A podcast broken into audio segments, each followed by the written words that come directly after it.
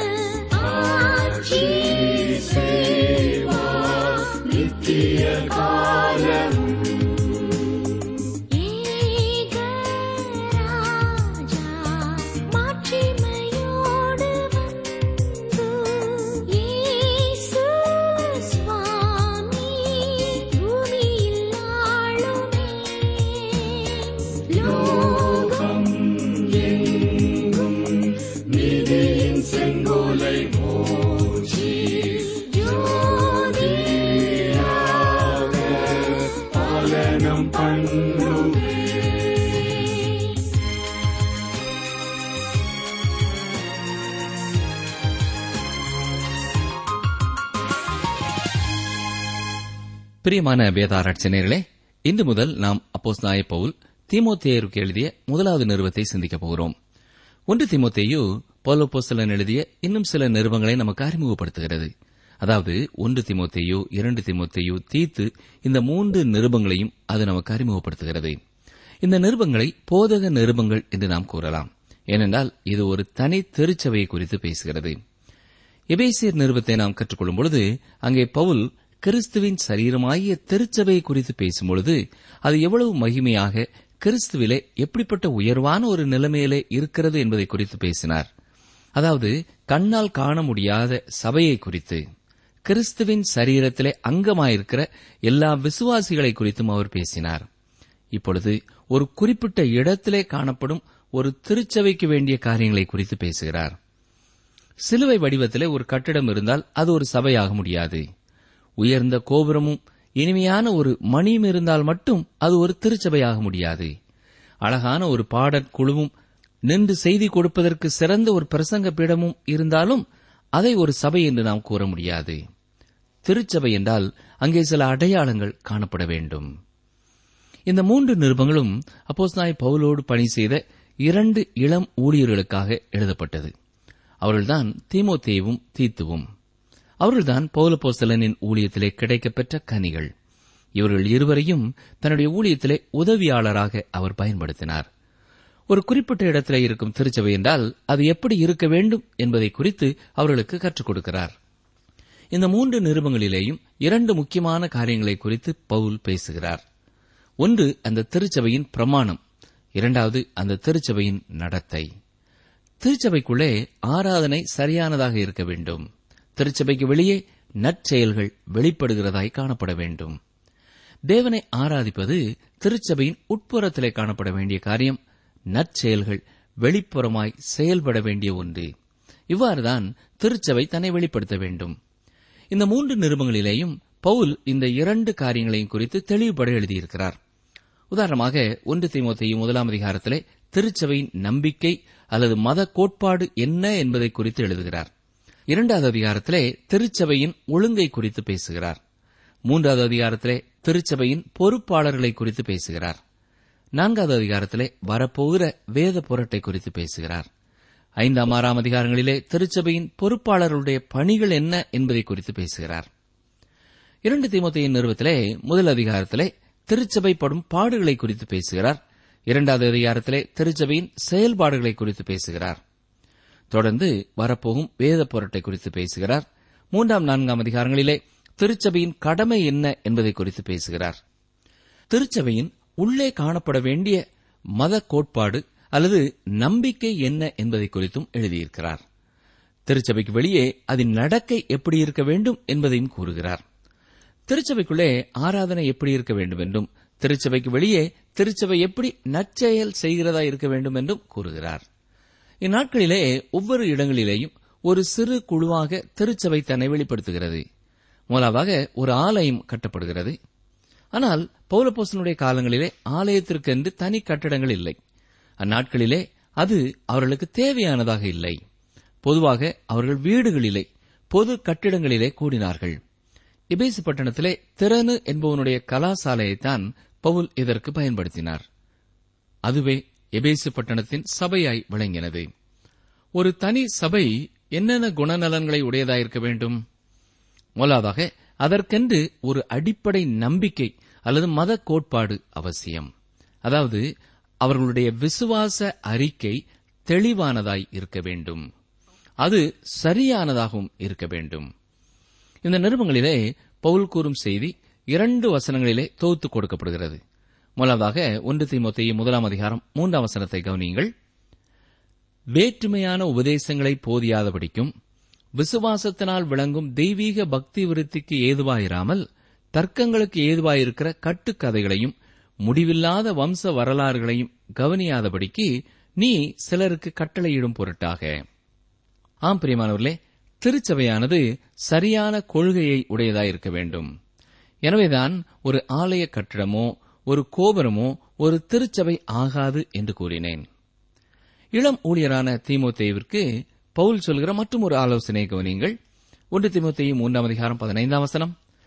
தாமதிப்பேனாயில் தேவனுடைய வீட்டிலே நடக்க வேண்டிய வகையை நீ அறியும்படி இவைகளை உனக்கு எழுதுகிறேன் அந்த வீடு ஜீவனுள்ள தேவனுடைய சபையாய் சத்தியத்துக்கு தூணும் ஆதாரமுமாயிருக்கிறது ஒரு குறிப்பிட்ட இடத்திலுள்ள சபையிலே கிறிஸ்துவின் சரீரத்தின் அங்கங்களாயிருக்கிறவர்கள் ஒன்று கூடி வருகிறார்கள் அவர்கள் சரியாய் செயல்பட வேண்டும் என்றால் அங்கே ஒரு தலைமைத்துவம் வேண்டும்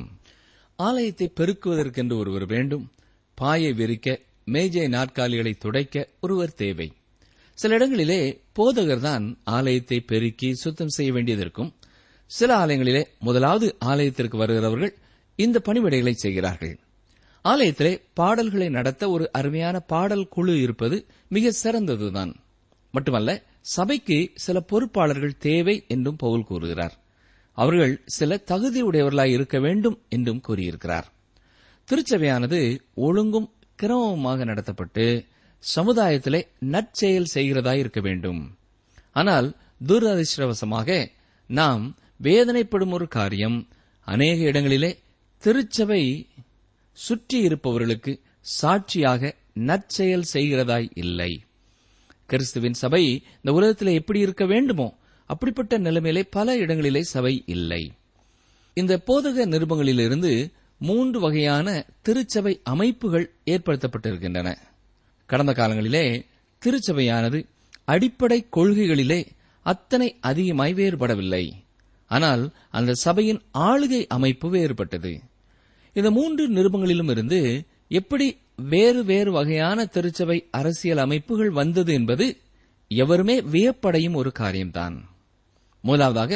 எபிஸ்கோப்பல் என்று அழைக்கப்படுகிற அமைப்பு அதாவது ஒரு தனி நபரையோ அல்லது ஒரு ஆளுகை குழுவையோ மேல்மட்டத்திலே கொண்டதாய் அமைக்கப்பட்டிருக்கும் திருச்சபை ரோமன் கத்தோலிக்க திருச்சபையிலே அந்த தலைவர் போப் என்று அழைக்கப்படுகிறார்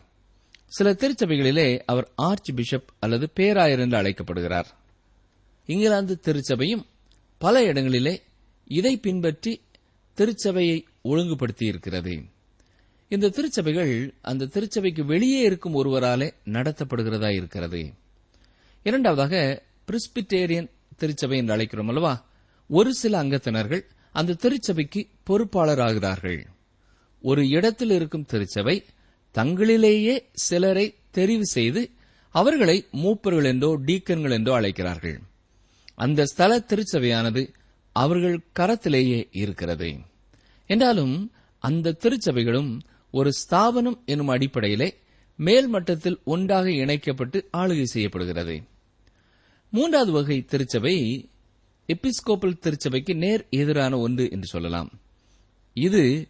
காங்கிரிகேஷனல் திருச்சபை என்று ஆங்கிலத்தில் கூறப்படுகிறது இப்படிப்பட்ட திருச்சபை அமைப்பை காங்கிரிகேஷனல் திருச்சபைகளிலேயும் பாப்திஸ்து திருச்சபைகளிலேயும் நாம் பார்க்கலாம் திருச்சபை மக்களே தீர்மானங்களை எடுக்கிறார்கள் அவர்களே தங்கள் சபையை ஆளுகிறவர்களாய் இருக்கிறார்கள் ஒரு ஸ்தல திருச்சபையின் எல்லா தீர்மானங்களையும் அந்த ஸ்தல அங்கத்தினர்களே எடுக்கிறார்கள் எவ்வாறு இந்த நிருபங்களிலிருந்து இப்படி மூன்று வகையான திருச்சபை அரசாங்கங்கள் உருவானது என்று நீங்கள் யோசிக்கலாம் சில வார்த்தைகள் வித்தியாச வித்தியாசமாய் விளக்கம் கொடுக்கப்பட்டதே இதற்கு காரணம் இங்கே ஆர்வம் தரக்கூடிய ஒரு காரியம் என்னவென்றால் இந்த மூன்று வகையான திருச்சபை அரசாங்கங்களுமே முற்காலத்திலே மிக சிறப்பாக செயல்பட்டு இருக்கின்றன ஆனால் இக்காலங்களிலே இம்மூன்று வகை திருச்சபை அரசாங்கங்களுக்கும் இம்மூன்று வகை திருச்சபை அரசாங்கங்களும் தீமைக்கு தங்களை அர்ப்பணித்து விட்டன ஒரு காலத்திலே இவை செயல்பட்டது போல இப்பொழுது செயல்படுகிறதில்லை எல்லா வகையான திருச்சபைகளிலேயும் உள்நாட்டு கலகம் இருக்கிறதை அந்தந்த திருச்சபை மக்கள் எடுத்துச் சொல்லுகிறார்கள் இங்கே என்ன தவறு இருக்கிறது என்று கேட்கும்பொழுது பலர் இந்த முறையிலே தான் தவறு இருக்கிறது என்று கூறுகிறார்கள் ஆனால் பிரியமான சகோதரனே சகோதரியே பிரச்சனை எந்த அரசாங்க முறையிலும் இல்லை தனி மனிதனிலேயே அந்த பிரச்சனை இருக்கிறது எனவேதான் பௌலபோசலன் பொறுப்பில் இருக்கிறவர்கள் எப்படிப்பட்டவர்களா இருக்க வேண்டும் என்பதை தெளிவுபட கூறியிருக்கிறார் ஒரு திருச்சபையின் ஆளுகை முறை எப்படிப்பட்டதா இருந்தாலும் பரவாயில்லை பொறுப்பில் இருக்கிறவர்கள் உண்மை உள்ளவர்களாக அழைக்கப்பட்ட அழைப்பிற்கு பாத்திரவான்களாக நடந்து கொள்வார்கள் என்றால் எந்த அமைப்பும் சிறப்பாக இயங்கும் அதே நேரத்தில் பொறுப்பில் இருக்கிறவர்கள் சரியானவர்களாக இல்லை என்றால் எந்த ஒரு அமைப்பும் சரியாய் இயங்காது இதுதான் உலக பிரகாரமான ஆளுகையிலேயும் இருக்கிற பிரச்சனை அமைப்புகள் சிறந்ததாய் இருக்கிறது ஆனால் திருச்சபையிலோ வெளி உலகத்திலோ பொறுப்பில் இருக்கிறவர்கள் அதற்கேற்ற தகுதி உள்ளவர்களாக நடந்து கொள்கிறதில்லை தகுதிகள் இருந்தாலும் ஆவிக்குரிய மனிதனே தன் பணியை சிறப்பாக செய்ய முடியும் ஆவிக்குரிய தலைவர்களின் இரண்டு முக்கியமான அம்சங்களை குறித்து பவுல் கூறுகிறார் முதலாவதாக அவன் ஒரு நல்ல விசுவாசியாய் இருக்க வேண்டும் இரண்டாவதாக அவன் அன்பினாலே உந்த தள்ளப்பட்டவனாய் இருக்க வேண்டும் அவனது வாழ்க்கையிலே இந்த இரண்டு குணநலன்களும் இல்லை என்றால் அவன் எவ்வளவு திறமைகள் இருந்தாலும் திருச்சபையிலே தனது பணியை சிறப்பாய் செய்ய முடியாது இதன் பொருள் என்னவென்றால் திருச்சபையின் பணியிலே பொறுப்பிலே இருக்கிறவர்களுக்கு இருக்கிற அதிகாரம் ஒரு அதிகாரம் அல்ல ஒரு மனிதன் ஒரு திருச்சபையின் மூப்பனாகவோ பேராயராகவோ டீக்கனாகவோ பொறுப்பை பெற்றுக் கொள்ளும் பொழுது ஒரு அதிகாரமுள்ள ஒரு நிலைமைக்கு உயர்த்தப்பட்டதாக அவன் யோசிக்கலாம் ஆனால் பவுல் அது ஒரு அதிகாரம் அல்ல என்கிறார் இவ்வாறு கூறுவதன் பொருள் என்ன கிறிஸ்துவே திருச்சபையின் தலைவராயிருக்கிறார் தூய ஆவியானவரே வழிநடத்துதலை கொடுப்பவராயிருக்கிறார் எனவே பொறுப்பில் இருக்கிறவர்கள் தங்கள் சொந்த விருப்பத்தின்படி எதையும் செய்யாமல் அந்த திருச்சபையை குறித்தும் திருச்சபையின் ஒவ்வொரு காரியங்களை குறித்தும் தேவனுடைய சித்தம் என்னவென்பதை பகுத்தறியக்கூடியவர்களாக இருக்க வேண்டும் அப்படி இருக்க வேண்டும் என்றால் அவர்கள் ஒரு உண்மையான விசுவாசியாக இருக்க வேண்டும் தேவனோடு சரியான உறவுள்ளவர்களாக இருக்க வேண்டும் அவருடைய சித்தத்தை அறிய அவருடைய பாதத்திலே உட்காரக்கூடியவர்களாக இருக்க வேண்டும் இது மட்டுமல்லாமல் எந்த ஒரு செயலை செய்யும் பொழுதும் அன்பினாலே உந்தி தள்ளப்பட்டவர்களாய் அதை செய்கிறார்களா என்பதை கவனிக்க வேண்டும் இவ்வாறு கூறுவதனாலே எல்லாருக்கும் சோப்பு போடுகிறவர்களாக இருக்க வேண்டும் என்பதல்ல மனிதனை பிரியப்படுத்துகிறவர்களாக இருக்க வேண்டும் என்பதும் அல்ல அந்த திருச்சபையிலே கிறிஸ்துவின் சித்தம் எதுவோ அதை நிறைவேற்றுகிறவர்களாய் இருக்க வேண்டும் கிறிஸ்துவே திருச்சபையின் தலைவர்கள் என்பதை நன்கு உணர்ந்தவர்களாய் அதை மக்களும் உணரச் செய்கிறவர்களாய் இருக்க வேண்டும் பல திருச்சபைகளிலே ஆவிக்குரிய காரியமாயில்லாத காரியங்களை குறித்தும் மணிக்கணக்காய் பேசி நேரத்தை வீணடிக்கிறார்கள் சுய நலன்களை பூர்த்தி செய்ய வேண்டும் என்பதற்காகவும் பொறுப்பில் இருக்கும் சிலர் தங்கள் பொறுப்பை பயன்படுத்திக் கொள்ள வாய்ப்பு இருக்கிறது எனவே எனக்கு பிரியமான சகோதரனை சகோதரியே கிறிஸ்துவே திருச்சபையின் தலையாயிருக்கிறார் முதல் வசனத்திலேயே அப்போ பவுல் சொல்லும் பொழுது ஒன்று தைமுத்தி முதலாம் அதிகாரம் முதலாம் வசனத்திலே கர்த்தராய் இயேசு கிறிஸ்து என்று கூறியிருக்கிறார் அவரே கர்த்தர் அவரே எல்லாவற்றிற்கும் எல்லாமுமானவர் அவரே தலைவர் என்பதுதான் பொருள் அண்டவராய் இயேசு கிறிஸ்து சொன்னது ஞாபகம் இருக்கிறதா லூக்கு ஆறாம் அதிகாரம் நாற்பத்தி ஆறாம் வசனத்தை வாசிக்கிறேன் என்னை ஆண்டவரே ஆண்டவரே என்று நீங்கள் சொல்லியும் நான் சொல்லுகிறபடி நீங்கள் செய்யாமற் போகிறது என்ன என்று கேட்கிறார் இன்றும் திருச்சபையிலே அநேகர் ஆண்டவரே ஆண்டவரே என்று கூப்பிடுகிறார்கள் ஆனால் அவர்கள் அவருடைய வார்த்தைகளுக்கு கீழ்ப்படுகிறதில்லை ஒரு திருச்சபையிலே பொறுப்பாளராயிருக்கிறவர்கள் கிறிஸ்துவின் சித்தத்தை அறிந்து அவருடைய கட்டளைகளுக்கு கீழ்ப்படிந்து அவருடைய விருப்பத்தை நிறைவேற்றுகிறவர்களாயிருக்க வேண்டும் கிறிஸ்துவே திருச்சபையின் தலையாயிருக்கிறார் பிரியமானவர்களே இதுதான் இன்றைய திருச்சபைக்கு தேவை இல்லையா எனவே எப்படிப்பட்ட திருச்சபை அமைப்பு சிறந்தது என்பதை குறித்து நான் வாக்குவாதம் செய்ய விரும்பவில்லை உங்கள் திருச்சபையின் அரசாங்க அமைப்புதான் சிறந்தது என்று நீங்கள் எண்ணுவீர்கள் என்றால் மிகவும் நல்லது அதையே பின்பற்றுங்கள் ஆனால் பொறுப்பில் இருக்கிறவர்கள் சரியான மனிதர்களாக இருந்தாலே அது சிறப்பாய் செயல்பட முடியும் தவறான ஒரு மனிதன் பொறுப்பில் இருப்பான் என்றால் குரங்கின் கையிலே பூமாலையை கொடுத்த கதைதான் சபையானது இந்த உலகத்திலே கிறிஸ்துவை பிரதிபலிக்கிறதாய் இருக்க வேண்டும் திமுக பவுல் எழுதிய முதலாம் நிறுவத்திலே ஒரு இடத்திலே இருக்கும் சபை எப்படிப்பட்ட குணநலன் உள்ளதாய் இருக்க வேண்டும் அதன் பொறுப்பாளர்கள் அல்லது தலைவர்கள் எப்படிப்பட்டவர்களாக இருக்க வேண்டும் என்பதை குறித்து தெளிவாய் கூறியிருக்கிறார் என்றாலும் பல திருச்சபைகள் கிறிஸ்துவையும் கிறிஸ்துவின் அன்பையும் கிறிஸ்துவின் தியாகத்தையும் உலகத்திற்கு காட்டும் திருச்சபையாக இல்லை என்பதுதான் வேதனைக்குரியதாயிருக்கிறது நிகழ்ச்சியை கேட்டுக்கொண்டிருக்கிறார் மேனவில்லை நீங்கள் கூட ஒரு ஸ்தல திருச்சபையிலே ஏதோ ஒரு பொறுப்பிலே இருக்கிறவர்களா இருக்கலாம் உங்கள் வாழ்க்கையிலே நீங்கள் கிறிஸ்துவுக்கு சாட்சியாயிருக்கிறீர்களா உங்கள் வாழ்க்கையிலே அன்பினாலே ஏவப்பட்டவர்களாய் உங்கள் பணிவிடைகளை நிறைவேற்றுகிறீர்களா அல்லது மற்றவர்கள் உங்களை புகழ வேண்டும் என்பதற்காக காரியங்களை செய்து கொண்டிருக்கிறீர்களா அல்லது உங்களுக்கு சுய லாபம் கிடைக்கிறது என்பதனாலே இதை நீங்கள் செய்கிறீர்களா சற்றே யோசித்து பாருங்கள் உங்களோடு இணைந்து திருச்சபையை வழிநடத்தும்படியாக அழைக்கப்பட்டிருக்கிற மற்ற சகோதர சகோதரிகளோடு கூட உண்மையான ஐக்கியம் உள்ளவர்களாக காணப்படுகிறீர்களா யோசித்து பாருங்கள் கர்த்தர் மேல் உங்களுக்கு இருக்கும் விசுவாசம் எப்படிப்பட்டதாயிருக்கிறது அவர் மேல் உங்களுக்கு இருக்கும் அன்பு எப்படிப்பட்டதாயிருக்கிறது சக விசுவாசிகளை குறித்து என்ன எண்ணம் உள்ளவர்களாய் நீங்கள் இருக்கிறீர்கள் உங்கள் திருச்சபை இந்த உலகத்திலே எப்படிப்பட்ட திருச்சபையாக இருக்க வேண்டும் என்று தேவன் விரும்புகிறார் என்பது உங்களுக்கு உண்மையாகவே தெரியுமா உங்கள் திருச்சபையின் நடவடிக்கைகளை பார்க்கிற தேவனை அறியாத மனிதர்கள் இயேசு கிறிஸ்துவை உங்கள் திருச்சபை மூலமாய் அறிந்து கொள்ள முடியுமா உங்கள் சபை ஒரு சாட்சியான சபையாக இல்லை என்பதை உணர்வீர்கள் என்றால் ஆண்டவரே இப்படிப்பட்ட ஒரு சூழ்நிலையிலே நான் என்ன செய்ய சித்தமாயிருக்கிறீர் என்று கேளுங்கள் திருச்சபையை வழிநடத்தும்படியாக உங்களோடு அழைக்கப்பட்டிருக்கிறவர்களோடு அமர்ந்து பேசுங்கள் கிறிஸ்துவின் நாமம் தூஷிக்கப்படும்படியாக உங்கள் சபையிலே நடைபெறும் காரியங்களை சரி செய்ய நீங்கள் எடுக்க வேண்டிய முயற்சியை ஜெபத்தோடும் கருத்தோடும் எடுத்து செயல்படுங்கள் மற்றவர்கள் ரட்சிப்பின் அனுபவம் இல்லாதவர்கள் என்று சொல்லி நீங்கள் ஒதுங்கிக் கொள்ள முயன்றால் கிறிஸ்துவுக்காக பேசும்படியாக வேறு யார் இருக்கிறார்கள் உங்களுக்கு இந்த பொறுப்பை கொடுத்தது இந்த சபை மக்கள் அல்ல கர்த்தரே உங்களுக்கு அந்த பொறுப்பை கொடுத்திருக்கிறார் எனவே கிறிஸ்துவின் நாமம் உங்கள் திருச்சபை மூலமாயும் மகிமைப்படும்படியாக நீங்கள் செய்ய வேண்டிய காரியங்களை அவருடைய பலனோடு அவருடைய ஞானத்தோடு தைரியமாய் செய்யுங்கள் கர்த்தர் நிச்சயம் உங்களையும் உங்கள் குடும்பத்தையும் ஆசிர்வதிப்பார்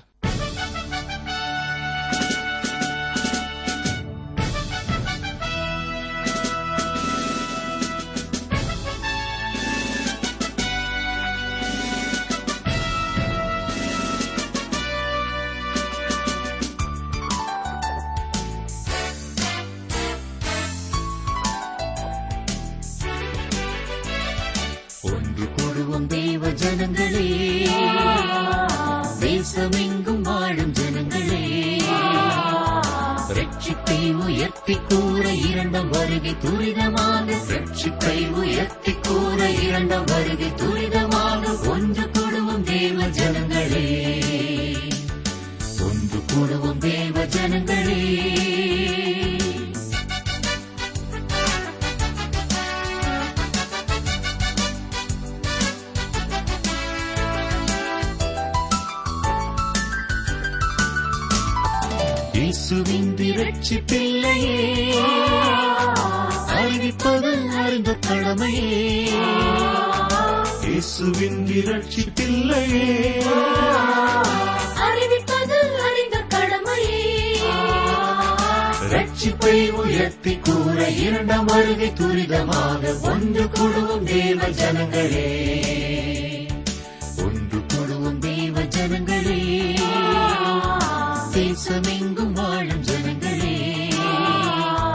ரட்சிப்பை உயர்த்தி கூற இரண்ட வருகை துரிதமாக ரட்சிப்பை உயர்த்தி கூற இரண்ட வருகை துரிதமாக ஒன்று குழுவும் தேவ ஜனங்களே ஒன்று குழுவும் தேவ ஜனங்களே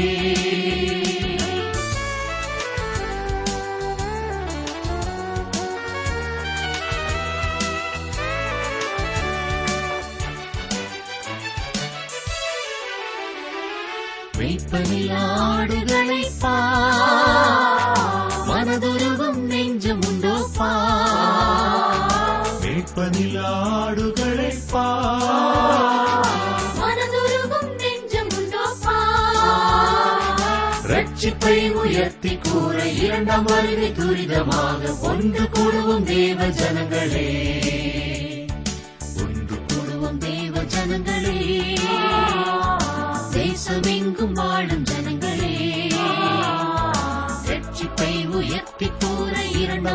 துரிதமாக சர்ச்சிப்பை உயர்த்தி கூற இரண்டாம் வருகை துரிதமாக ஒன்று கூடுவோம் தேவ ஜனங்கள்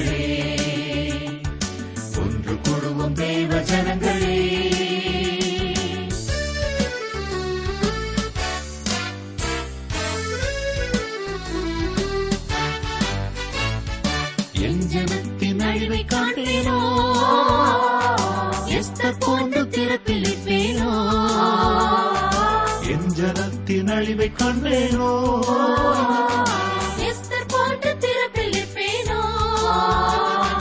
ரட்சிப்பை உயர்த்தி கூற இரண்டாம் வருகை துரிதமாக ஒன்று கூடுவோம் தேவ ஜனங்களே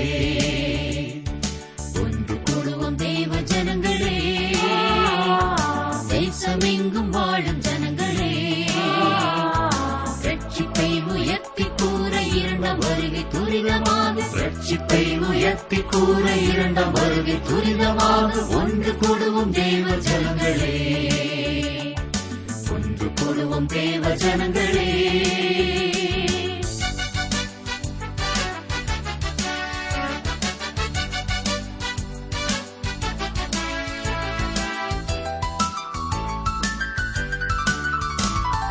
பிரசங்கம் செய்வார் கேட்பாரோ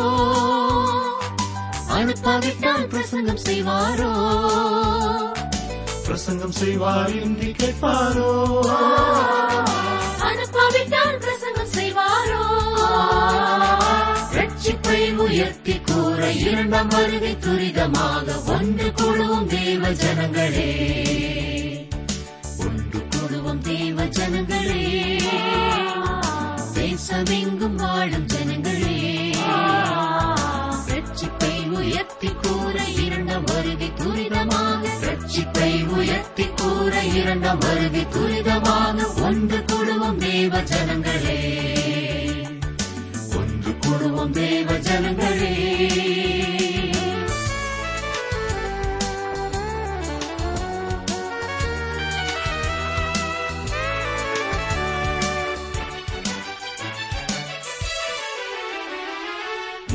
யாவும் முடங்கும் நாள் வரும் நாம் அனைத்தும் அறிக்கை செய்திடும் முழங்கள் யாவும் முடங்கும் நாள் வரும் நாம் அனைத்தும் அறிக்கை செய்திடும் ரட்சிப்பை உயர்த்தி கூற இரண்டாம் வருகை துரிதமாக ஒன்று குழுவும் தேவ ஜனங்களே ஒன்று குழுவும் தேவ ஜனங்களே தேசமெங்கும் வாழும் ஜனங்களே ரட்சிப்பை உயர்த்தி கூற இரண்ட வருகை துரிதமாக ரட்சிப்பை உயர்த்தி கூற இரண்ட வருகை துரிதமாக ஒன்று குழுவும் தேவ ஜனங்களே ஒன்று குழுவும் தேவ ஜனங்களே ஒன்று கூடுவோம் தேவ ஜனங்களே அன்பர்களே இன்றைய நிகழ்ச்சியை இத்துடன் நிறைவு செய்கிறோம் நீங்கள் உங்கள் கருத்துக்களை எங்களுக்கு எழுத வேண்டிய முகவரி வேத ஆராய்ச்சி டிரான்ஸ்வர் ரேடியோ தபால் பெட்டி எண் நூற்று முப்பத்தி நான்கு திருநெல்வேலி இரண்டு தமிழ்நாடு எங்கள் தொலைபேசி எண்களை குறித்துக் கொள்ளுங்கள் ஒன்பது நான்கு நான்கு இரண்டு இரண்டு ஐந்து இரண்டு ஆறு இரண்டு ஏழு மற்றும் ஒரு தொலைபேசி எண் ஒன்பது ஐந்து எட்டு ஐந்து நான்கு ஆறு பூஜ்ஜியம் நான்கு ஆறு பூஜ்ஜியம் எங்கள் இமெயில் முகவரி Tamil DTP at radio eight eight two dot com